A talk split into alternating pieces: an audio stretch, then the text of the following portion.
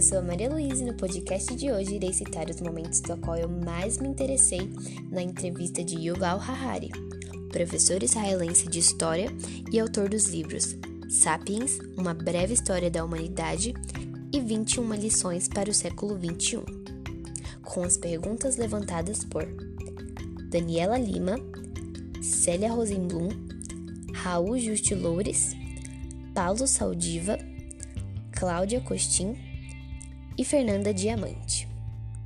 Ao ser questionado por Daniela Lima, apresentadora do programa, sobre qual o futuro da desinformação nas redes, Yuval tem o seguinte ponto muito interessante. As terras que antigamente eram sinônimos de poder, hoje em dia são máquinas e fábricas que dominam o mesmo. Ou seja, conseguimos notar aí um tipo de evolução. Abre aspas. O desenvolvimento da ciência faz com que o homem não tenha mais controle sobre a realidade. Fecha aspas. Essa é uma fala bem marcante, pois os humanos estão adquirindo um imenso poder com o avanço das tecnologias.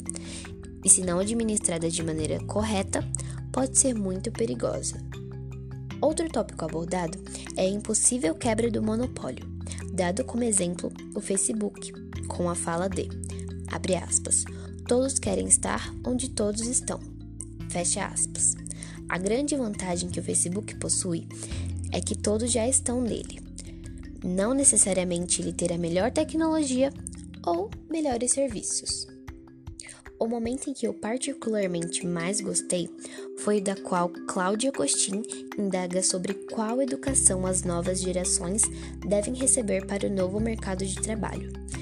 E o professor argumenta dizendo que obviamente não conhecemos o futuro mercado de trabalho e nem as habilidades que as pessoas precisarão ter.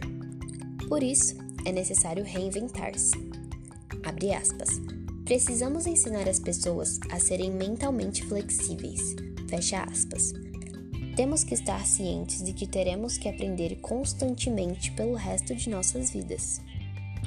Construir uma rede de segurança global com a ascensão de governos nacionalistas é praticamente impossível.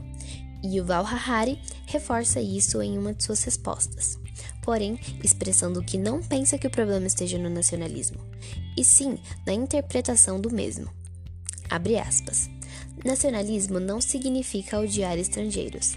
Nacionalismo significa amar seus compatriotas. Fecha aspas. Assim, vemos que é necessário cooperar com estrangeiros para realmente proteger a segurança de seus compatriotas. Abre aspas. Para ser um bom nacionalista no século XXI, você precisa ser globalista. Fecha aspas. Hoje em dia, muitas pessoas em suas religiões possuem pensamentos e posicionamentos de ódio contra algumas minorias e utilizam suas religiões para defendê-los. Abre aspas. Pessoas usaram a religião e Deus para justificar suas piores tendências. Fecha aspas. Yuval, durante seu raciocínio, diz que não devemos nos limitar a isso, pois as coisas mudam.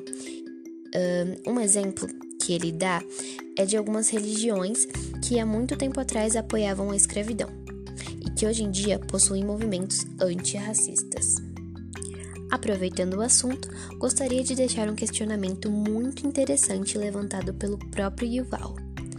Abre aspas. Por que um Deus amoroso puniria pessoas só por se amarem? Fecha aspas. E é com esse questionamento que eu me despeço. Esse foi o podcast, espero que tenha gostado e até a próxima!